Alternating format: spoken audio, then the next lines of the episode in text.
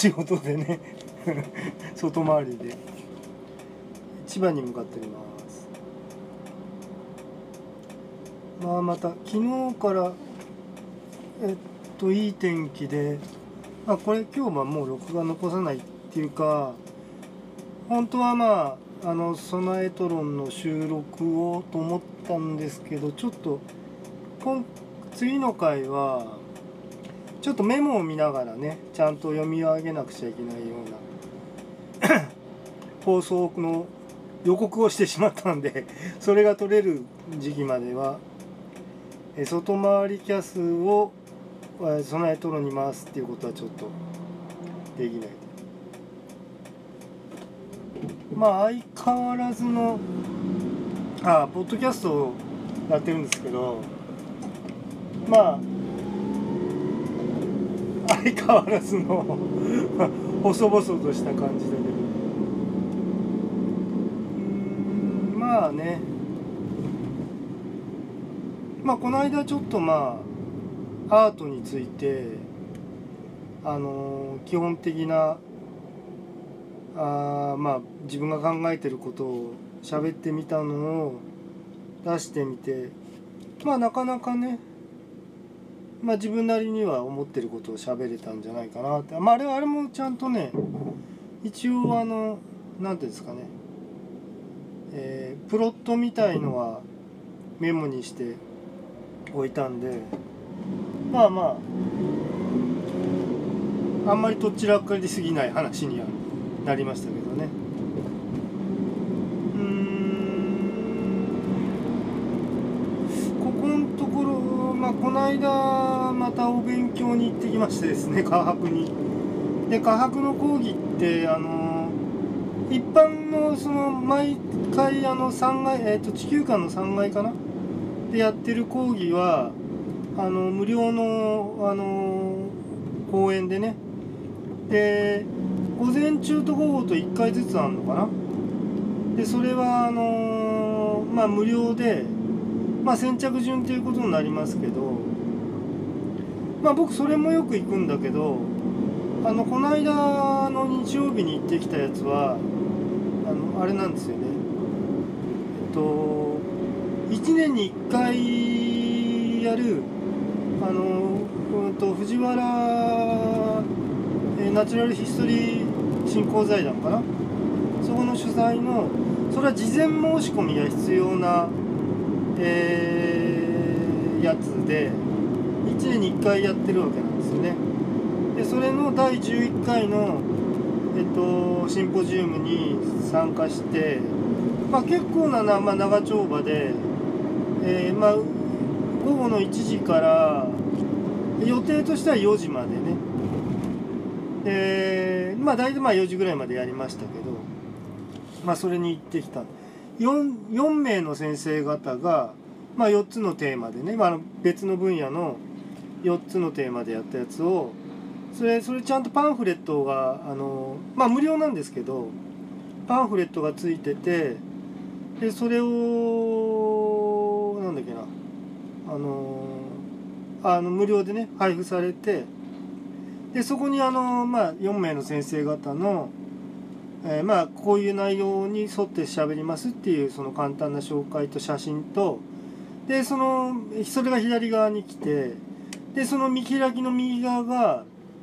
あのメモメモを書けるスペースになっていてでまあ僕そこにまあノートも持ってったんだけどそこにあのメモをねあの取ってきたんですよね。でそれをうーにをなんだそのメモに沿ってちょっと話してみようかなって次の「ソナイト」のポッドキャストではそれを配信しようと思ってるんですけどね。でそのまあそれはまあまあ別として、えっと、ここのところそのまあ自分あのあるそのなんだったのその鉛筆ね。鉛筆もその特特殊な鉛筆であのものすごい太鉛筆の芯だけみたいなあのコヒノールっていう硬質鉛筆。あまあそれは柔らかさもいろいろあるんですけど、まあ、僕が使ってるのはやや硬めで。でそれをあのなんていうんですかねペンシル型のあのなんていうあのああいうこう容器具に差し込んででそれを支えあの芯を支える器具があってでそれをに差し込んで使うんですけれどもまあなんともねその書き味がですね不思議な書き味でその鉛筆自体はすごく硬いんですけどあの書いてる線があのものすごく柔らかく出るっていうね。でそれでちょっとここのところまあ何枚かまあ練習も兼ねてそのまあ本当はあれなんていうんですかね。それで書くというよりはそのうんまあ油彩なり水彩なりのあの下書き使うのかもわからない。ちょっと僕はあの専門家じゃないから あのよく使い方としてはわからないんですけど。そしてあのなんだえっ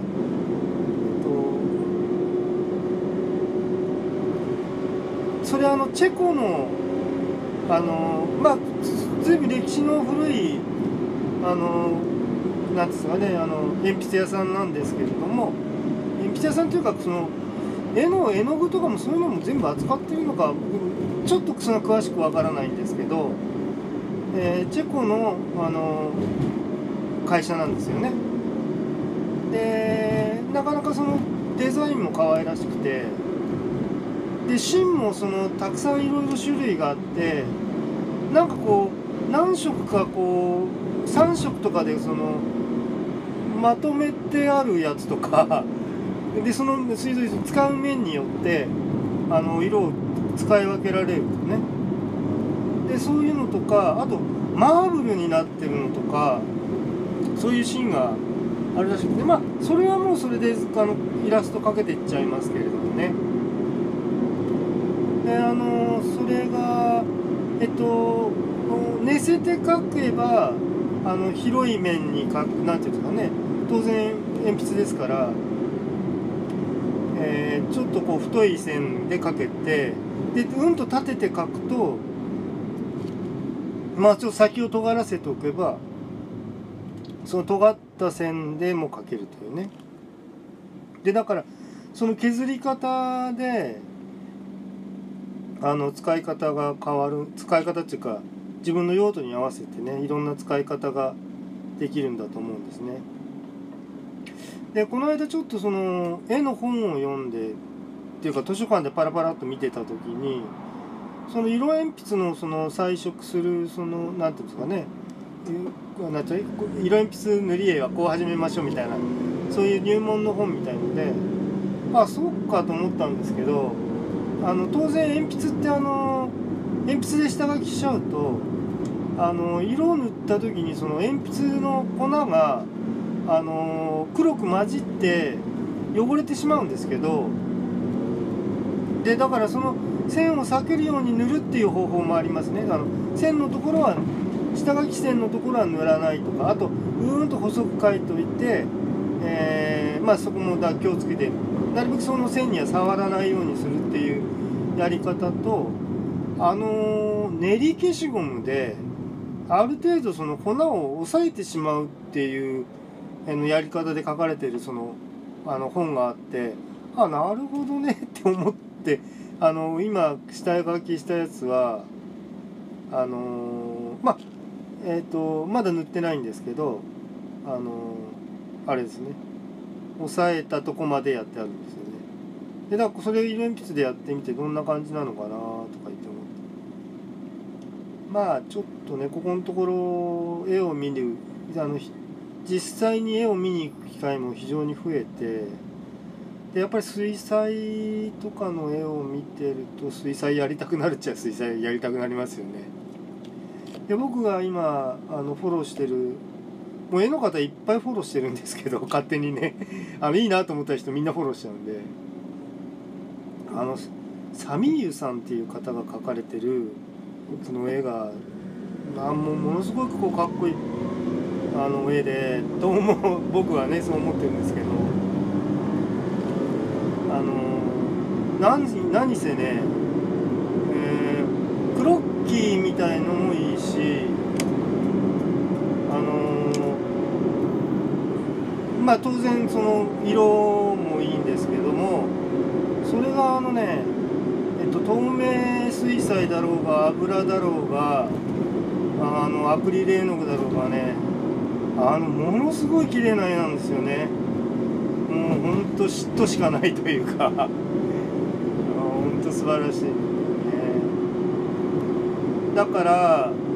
えっとほら例えば音楽作品とかになってきちゃうとえっといいなんていい作品と悪い作品っていうのかな。なんか一人の同じ作あの演奏家とか作曲者とかの作品でも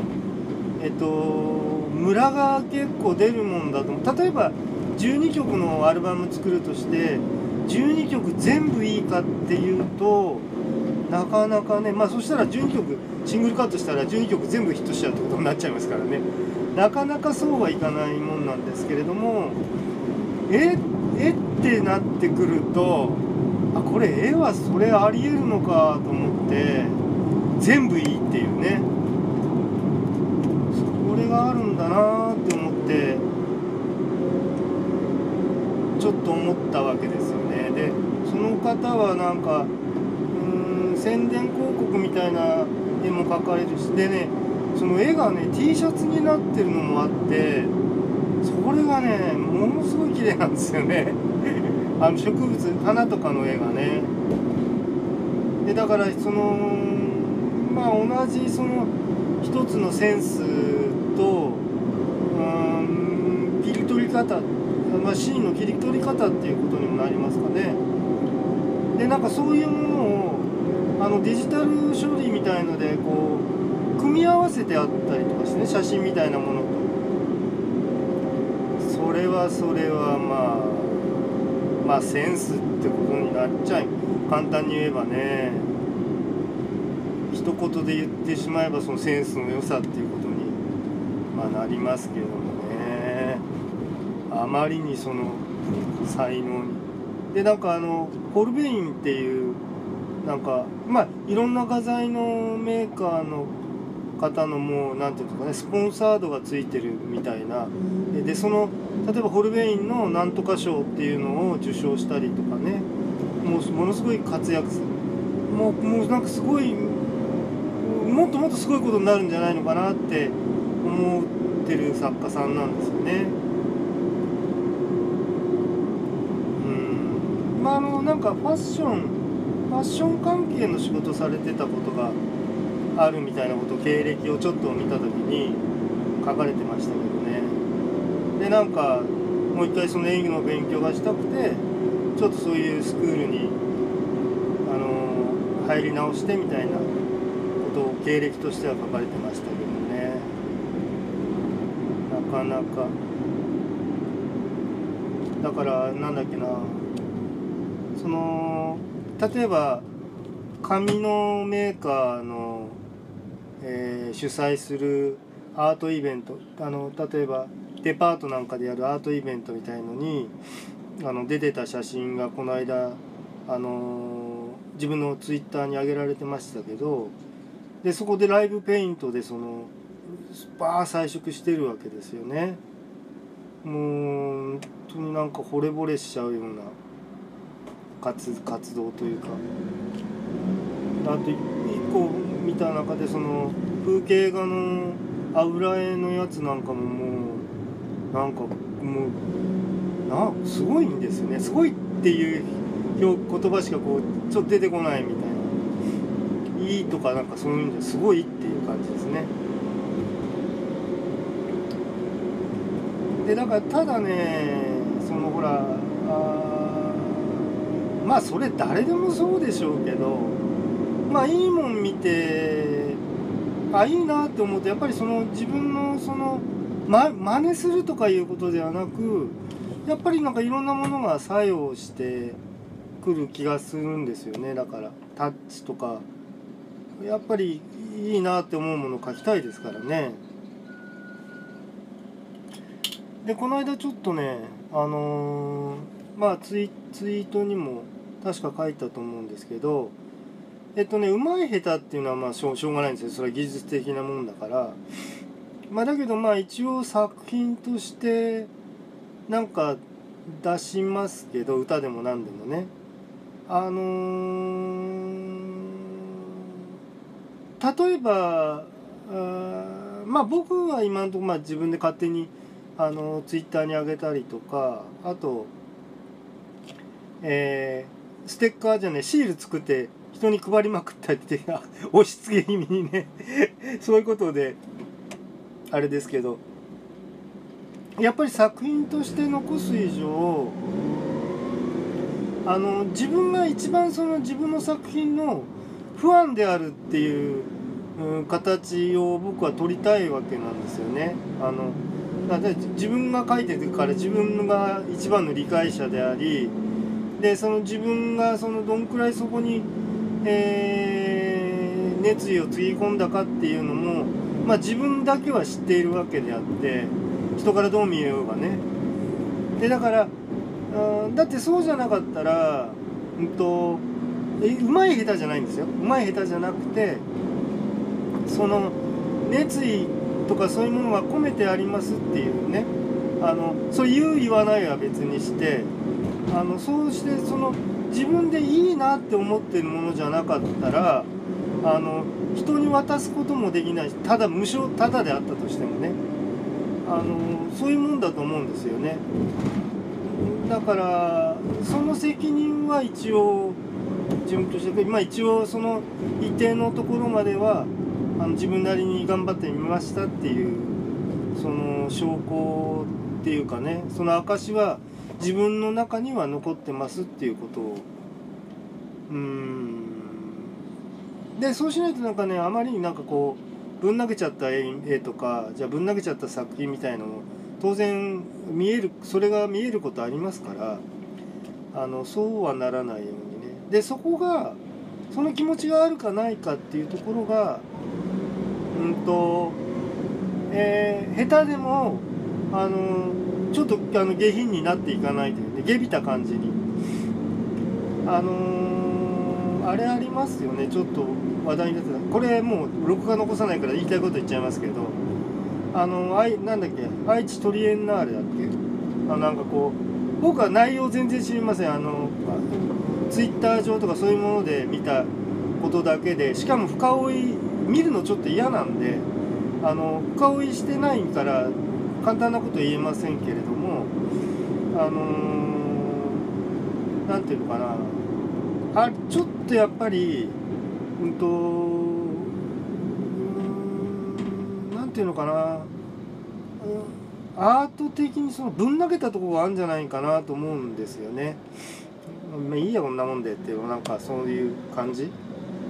でしかもそれがちょっと、えーセンシティブな内容を含んでるっていう風になっちゃうとうんやっぱり批判の声がね大きくなっちゃったんでそこがなんか批判の根っこにあるような感じがしますね。あ今ここ小岩駅の北口蔵前通り沿いでここにラーメン二郎があるんですけどだまだ相変わらず大行列ですねここね。ラーメン二郎小岩店。僕は一度も食べたことないけど多分一度も食べられないで終わってしまうでしょうね。もう油僕もうダメですからね。お肉ももうもう赤身肉みたいんじゃないと。あんまり油が多いやつと気持ち悪くなっちゃったりするんで。まあなんというか。胃腸の油の分解力ですね。なくなっちゃった。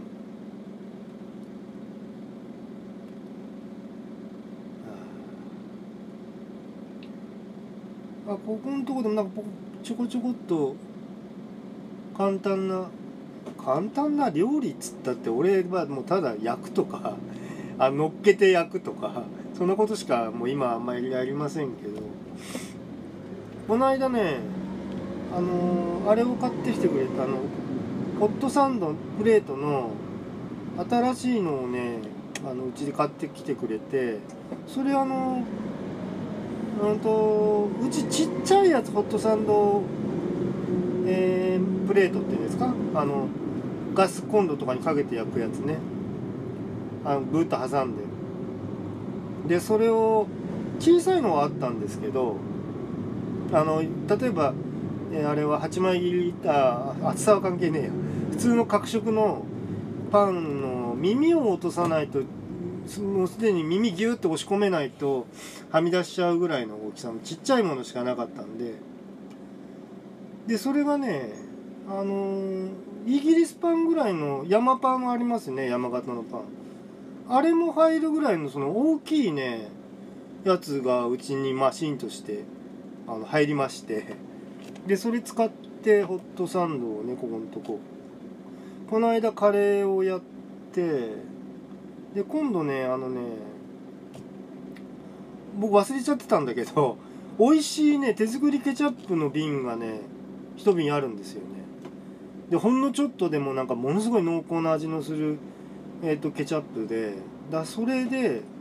えーチーズとコーンとケチャップと あのなんだっけ、えーハラペーニョの刻みハラペーニョであホットサンドやってみようかなって思ってね。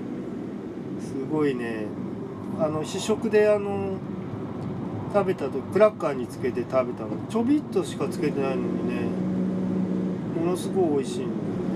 だよね。楽しみ。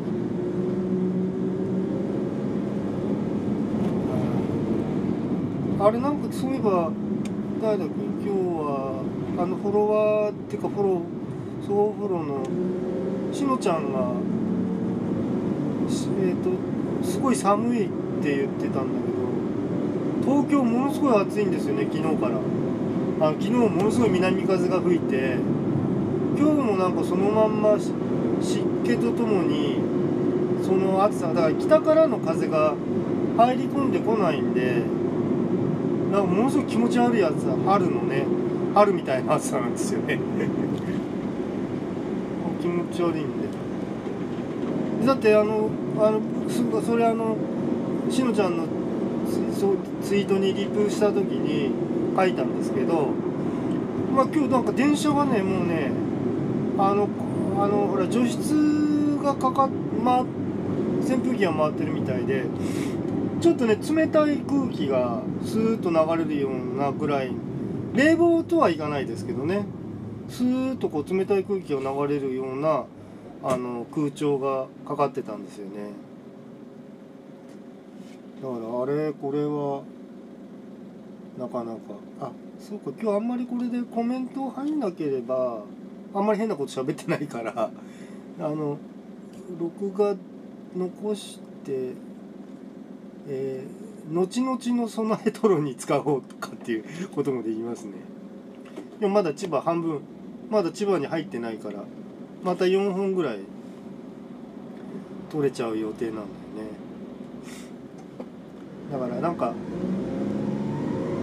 うんと別物としてテーマを考えて帰りはやってみてもいいかな。あ備えトロン取ってもいいんだけど。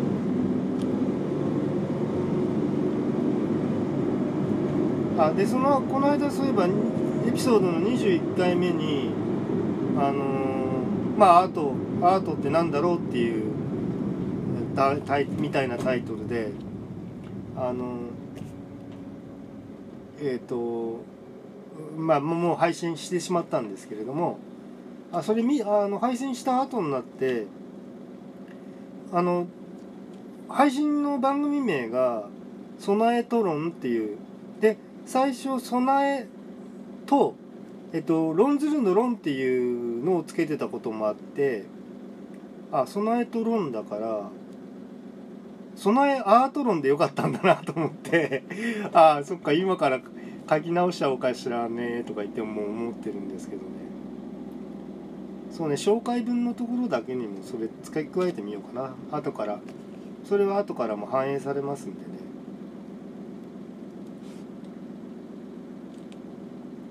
でまあなかなかその録音と配信っていうあのやることはだいぶ慣れたんで手際も手際っていうか編集してないから編集ってあの音楽とかちょっとくっつけてますけど編集はしてないからあの楽っちゃ楽なんですけどね。ただあの並べ替えてポンって配信ってやってるだけだから。あそんでねそういえばあのあの Spotify からもまあ聞けることを聞けるようになってるんですけどえっとなんだっけな。えー、Spotify こうポッドキャストあポッドキャストかな。でその配信者向けのアナリクスアナリティクスツールか分析ツールをあの使えるはずなんですけれどもでそれをするにはえっと Spotify にその自分でログインしてでそこからあの自分の RSS フィードを、えー、送信してとか言ってやんなくちゃいけないようになってるみたいなんだけどそれがねあの iTunes にあのやったのと iTunes にその登録するためにあの送った RSS フィードだとエラーが出ちゃうんですよね。だからあこれダメだなとか言って。思ってもうだからそうなったらもううんとアンカーのところに自分のアンカーのその配信者ページにあのえっと Spotify にはこのアドレスがとかなんかその各えっと放送プラットフォームに、対して送ってるあのああれあれ RSS フィードじゃなくてえっとリンクになってると思うんですけどでそれを使ってそこ RSS フィードを生成してみようかなと思ってそういうサイトを行ってみたんですけどそれもちょっとなんかうまくいかなくそれだとこれでは生成されませんでしたっていうエラーが出てしまってまあちょっと八方塞がりな感じですね。なんかあれねえっと何ていうのかなあとアンカーのアナリティクスもちょっとつなぎ直した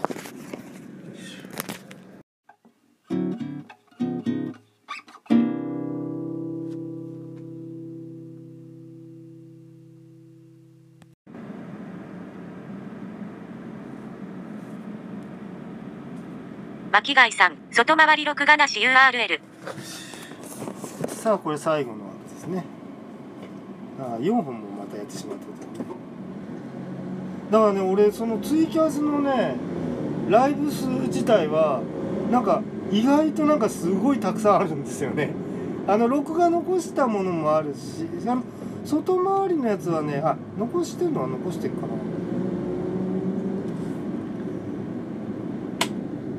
だからまあわざわざでも録画気に来るっていう人もどうなんでしょう。そんなにってことはあると思いますけど。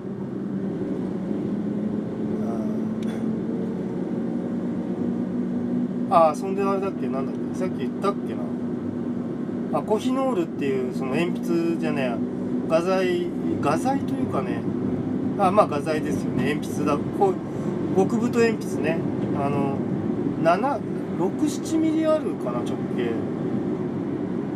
その鉛筆の芯をホルダーに入れて使うやつなんですけどでそこにねそこのアンテチェコのアンテナショップが秋葉原にあってそこにちょっと行ってこようかなと思ってるんですよね。あのホルダー買いに。でもしあの本当にショップだ、まあ、でもただ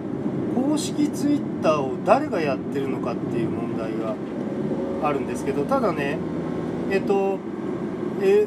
末広町、えっと、銀座末あ銀座じゃない銀座線末広町の、えっと、ホームからホームの A4 からあの上がるとここにありますってお店ありますからっていうのがツイートで上がってるんですけどでそこにねあのー、えっ、と分かんなかったらどうぞ電話してくださいみたいなことで電話番号が書いてるんで多分そのショップにいる誰かがあの公式ツイッターを担当してるんじゃないのかなっていうのを想像してるんですよね。だからもしかしたら本当ねフォローしたのが実は昨日だったかな。それはその絵にあのいいねつけてくれてあったんであれどどなたかなって見に行ったらそのチェコのアンテナショップですの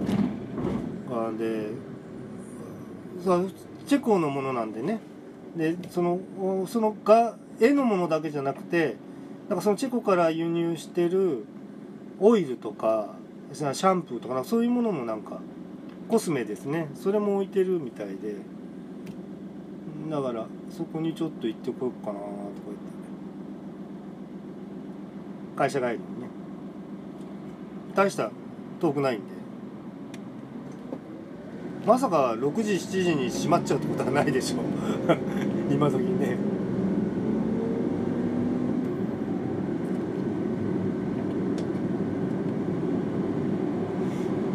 あでそのまあ今博物館よく行きますけど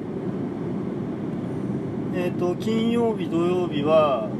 あの夜間展示ですね。普段は5時で閉館かな普通。それが8時ぐらいまでやってるのかな。あれはなかなかね空いてるしね。いいですいいですよ。あ一人でももちろんあれですけどあのー、その例えばまあデートコースにしちゃうとかそういうことにするとすごくいいんじゃないかなって思うんですね。すごく静かだし。だから夜はあのテラスは出れませんけどね。えっと何時まで開いてんだかよくわかんないけど。で冬はもうね寒いね。あのこの間行った時にそこでだから時間潰してた時にもう風がビュービュー吹き抜けてて。ただ俺なんかちょっと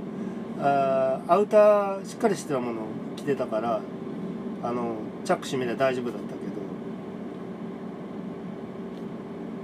なかなかあれいい気分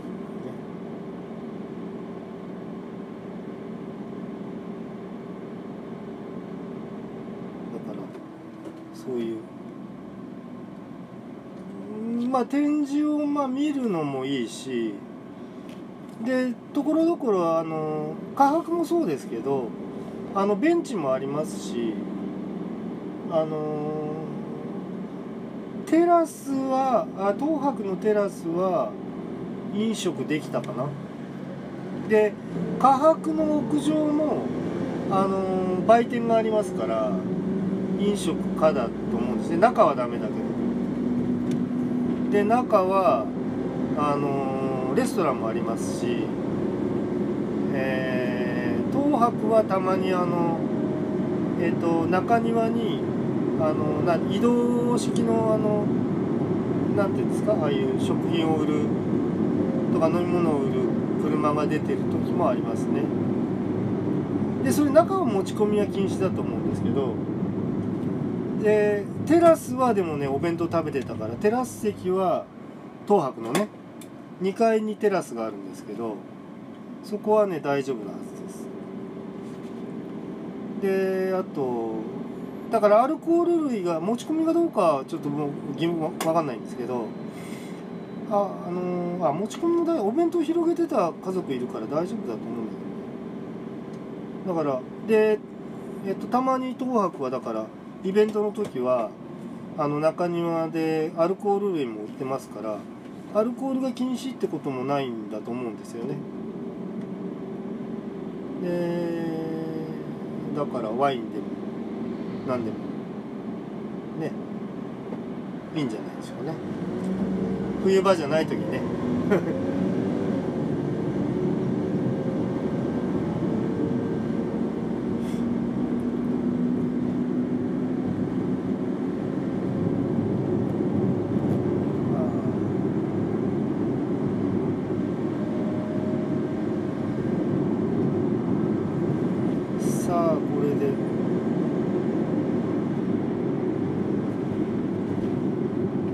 あとなんだっけなコーヒーノールの話したでしょあそんであれだ。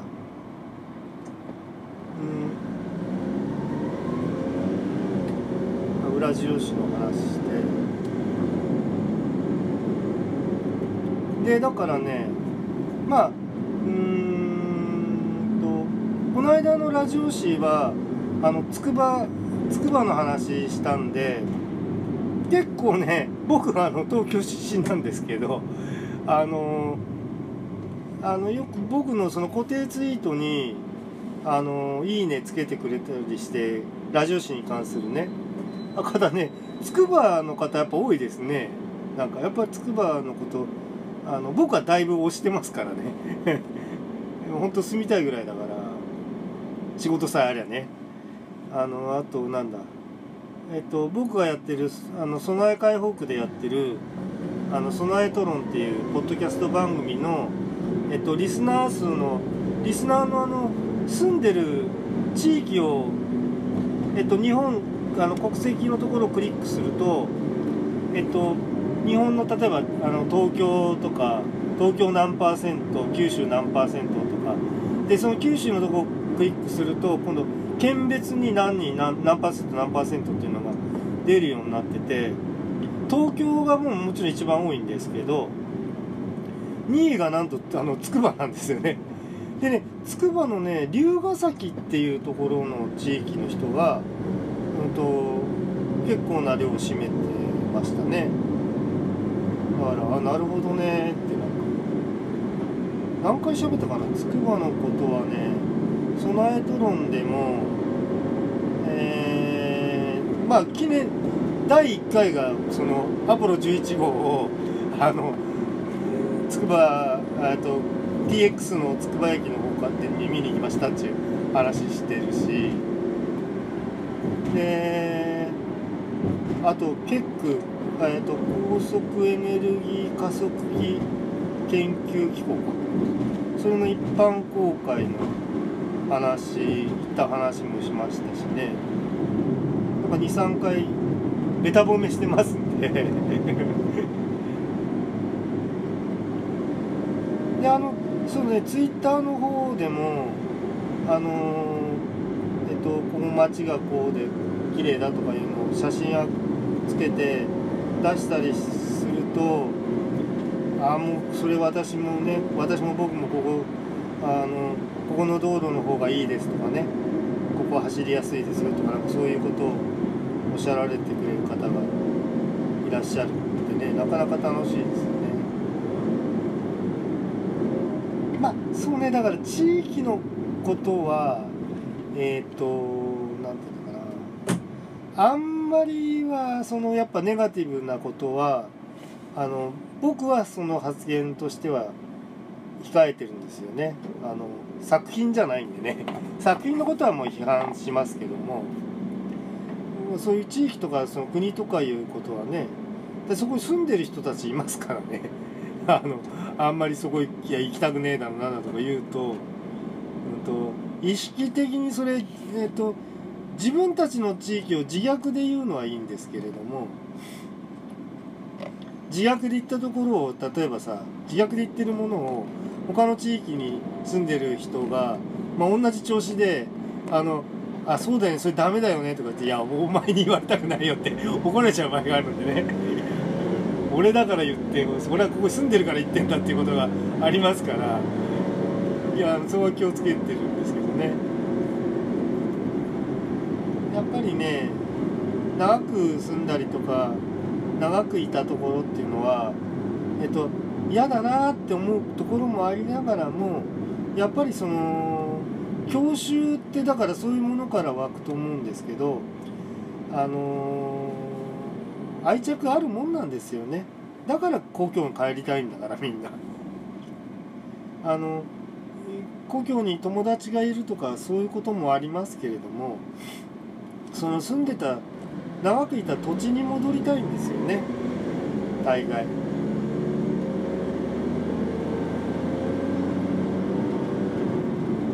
そういうもんではないかなと。ああちょっとなんか今西,、まえっと、西に向かって走ってるんでもう西日が直射がすごい。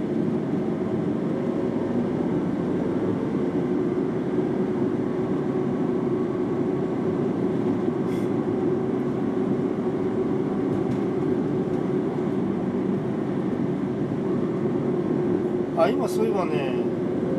あの自動車この間と暴れラジオスさんでちょっとなんか自動車に触れてることがあってね。あのなんかほらディーラーに行った時にあの点検みたいのであそろそろ買い替えどうでしょうかってなんかまあ営業トークが正規ディーラーの場合は当然ありますよね。だけどなそんなこと言われたってこれお前ここでここらこのカタログで欲しい車あんの？って あの言い返してたみたいなあのシーンがあの放送に載ってましたけどまあ僕もちょっと最近の自動車の性能はいいんです性能は。もうどんどん上がってますからね。だそのデザインですね。デザインにはちょっとねなんか注文。それからそれノスタルジー、え単なるノスタルジーで古いものがいいっていうのとはちょっと違うと思うんですよね。なんかねそうねだからあの近未来感。でそれ近未来感がもうねなんかてへんてこにこんがらがっちゃってるみたいなデザインで俺とてもとてもあれついていけないんだよね。あの近未来言うと言ってること僕分かると思うな車見てる人はね。近未来的なデザイン。まあそのなんていうプラモデル感というかなというか。あーちょっとついていけないんだよな。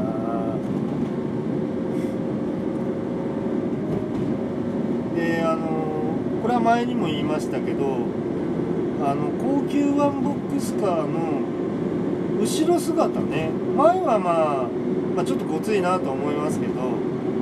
あのそれは高級感の表れでもあの表現でもあるから仕方ないと思うんですけどその後ろ姿がね悪いんだよね。なんとも。多分なんか一体バンパーとかそういうものの強度の出し方とかであのそれがそういう形に問われてるのかもわからない。ただ詳しくはわからないんですよね。デザイナーじゃないから。で調べたこともないからね。こういう人でとまあただだからでも見た目が悪いっていうのは、まあ、構わないですよね。どんな事情であれ。でそれがあのおしなべてそうなんだよだからどっかのメーカーだけがそうだっていうんじゃなくて全体的になんか似たようなフォルムでなんかこうなんと魅力がないっていうかなんかねなんか昔もうこんなんだったっけなとか。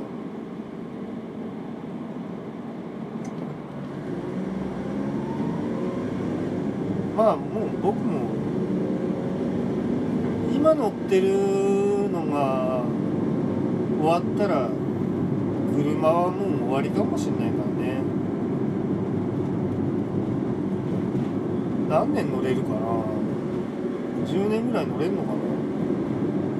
非常にいい状態の中古車だったんであだだけどあれバッテリーはハイブリッド車なんで電池がいかれちゃうってことがあるのかなやっぱり。いつかは。そしたらあれね電池が高いんだろうから電池乗せ替えってわけにいかないだろうね。買い替えってことになっちゃうんですかね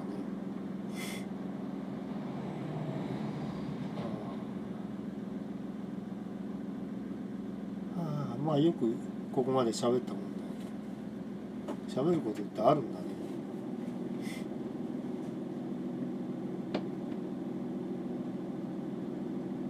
もう東京に入ったんでこの枠でちょうど終わりですね。あそんでここのとこあの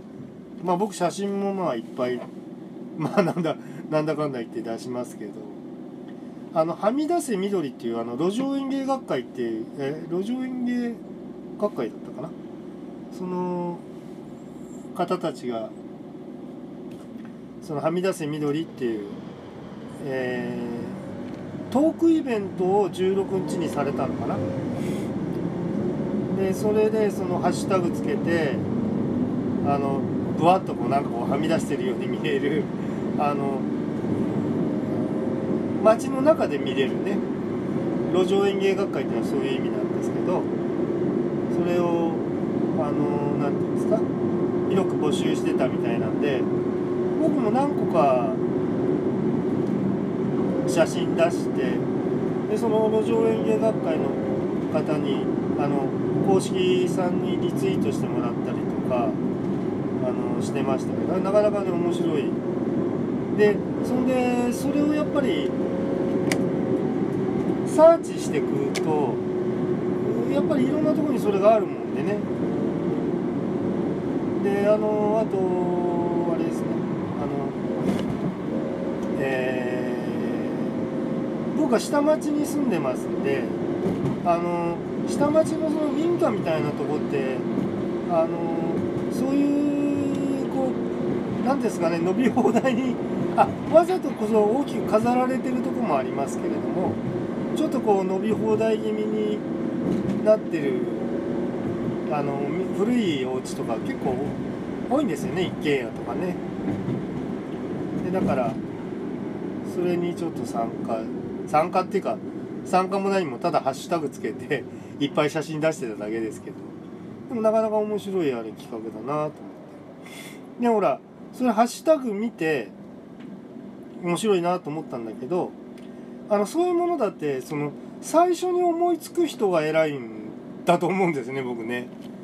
あのそういう風にやってみませんかみたいな感じで。あの提案してくれる人ね。あのだからそういう人たちでだからいいもんがあればあの乗りますけどね。あとなんだっけな、えー、暦の暦生活写真部か。あのその方たちもその何ていうんですかね。その暦生活写真部っていうハッシュタグとえー、とあとえー、何ですかあの史跡えー、なんていうんですかねあれなんか。日本の月の暦に応じたあの季節の分け方がありますけれどもでそういったものを一緒にハッシュタグにつけてで季節を感じさせるような暦に関連してねあの季節にを感じさせるようなお写真をあの集めていこうみたいな。であのー、展覧会も京都だったかな。で1ヶ月か、まあ、2ヶ月ぐらい1ヶ月ぐらい前だったかな。あのー、展覧会を開かれてそこにやっぱりそのえっと、そのハッシュタグをつけたあの写真の中から、えっと、えっと、この人のものをピックアップしましたっていうのが。で最終的にそれでなんか賞とかいうのをやったかどうだかっていうのはちょっと僕はあのフォローしてないんで分かんないんですけどね。まあ今いろんなネット上でも何ていうんですかね。ちゃんとそうイベントとかであとだからなその路上園芸学会の人たちはあのハンコをね作って販売されたりとかしてるんですよね。あの本とかね。可愛らしいしハンコも可愛らしいやつ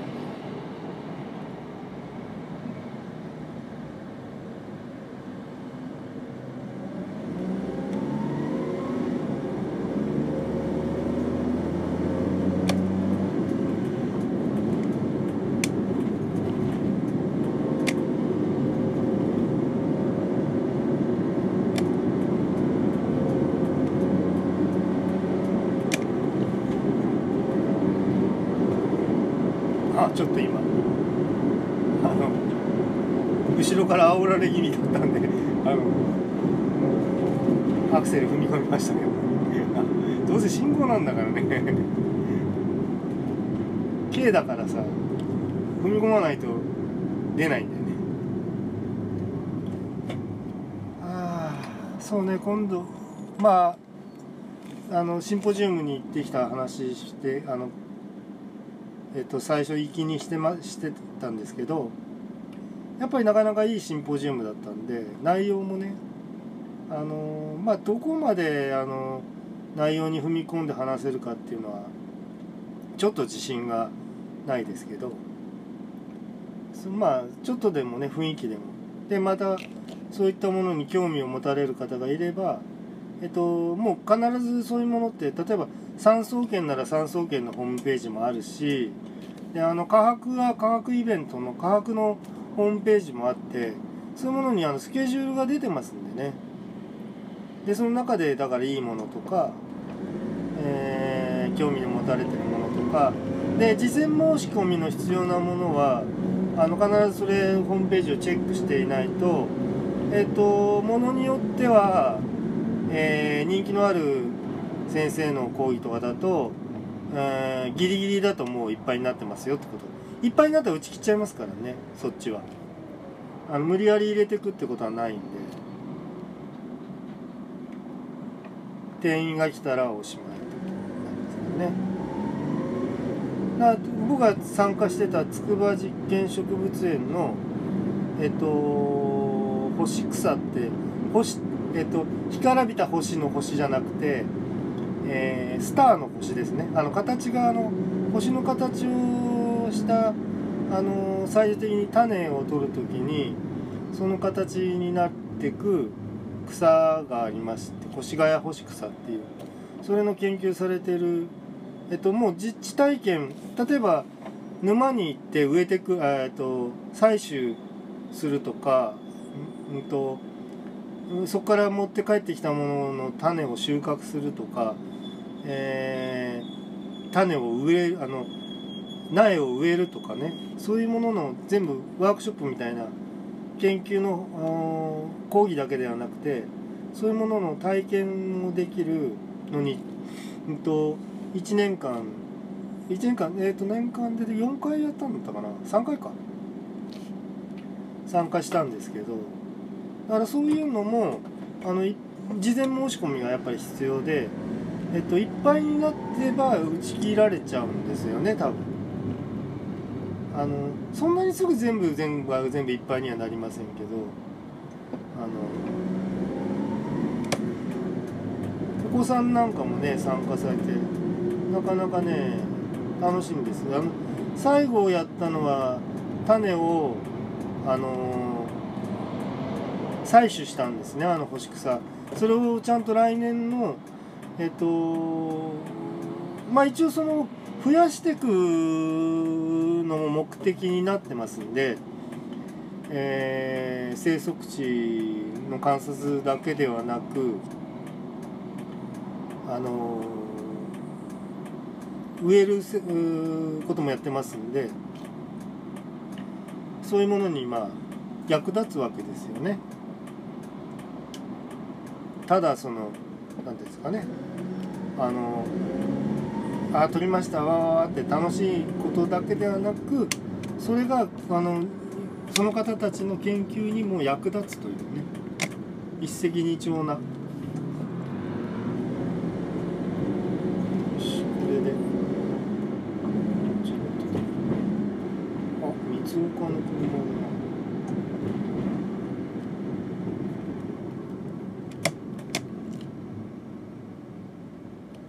もうあと5分ぐらいで解説きますか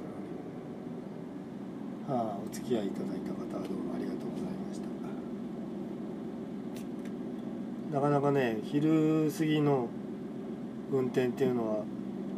まあ眠気も来るもんですけどね。こういうふうに話してるとあのまあ危険でも危険ってどうなんかな？別に何見てるわけでもない。ただベラベラベラ喋ってるだけだから独り言とだと同じだとは思うんですけど。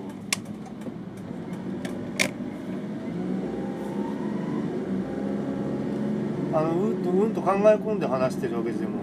ないし。そんなに。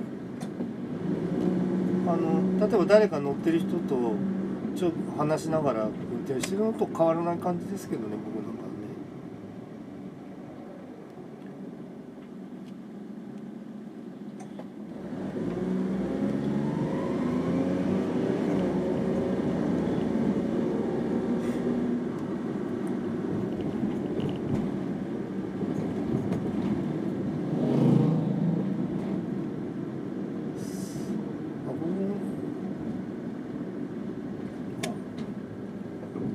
自転車がねもうお年寄りもまあ増えてますけどもうこの辺あの なんていうの下町の今えっと街中に入ってきてるんで自転車が非常にゆゆよろよろ走ってるんであの徐行しなくちゃいけないですね。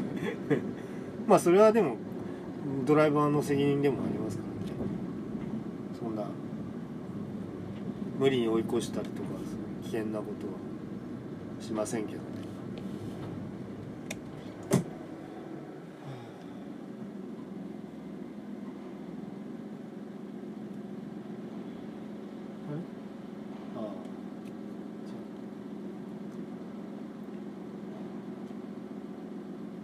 ここにね勝海舟の菩提寺があるんだよね。なんつったっけ？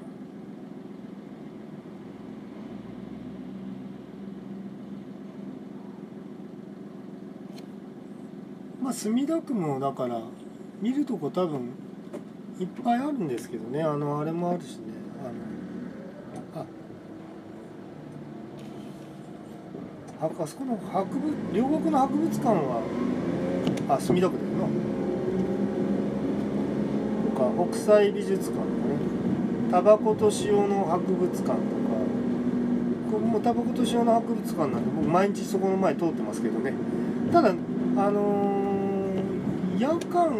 はもう早く閉まっちゃうのかな。5時か5時半ぐらいにやっぱ閉まっちゃうんだよね。だから帰る時にはもう閉まってるってことになってるのかな。僕は5時半終わりなんで。よし。本当にこれで会社に到着しますので。着いたら着いたら終わりでちょうどいい。しお付き合いしていただい。た方どうもありがとうございました備えと論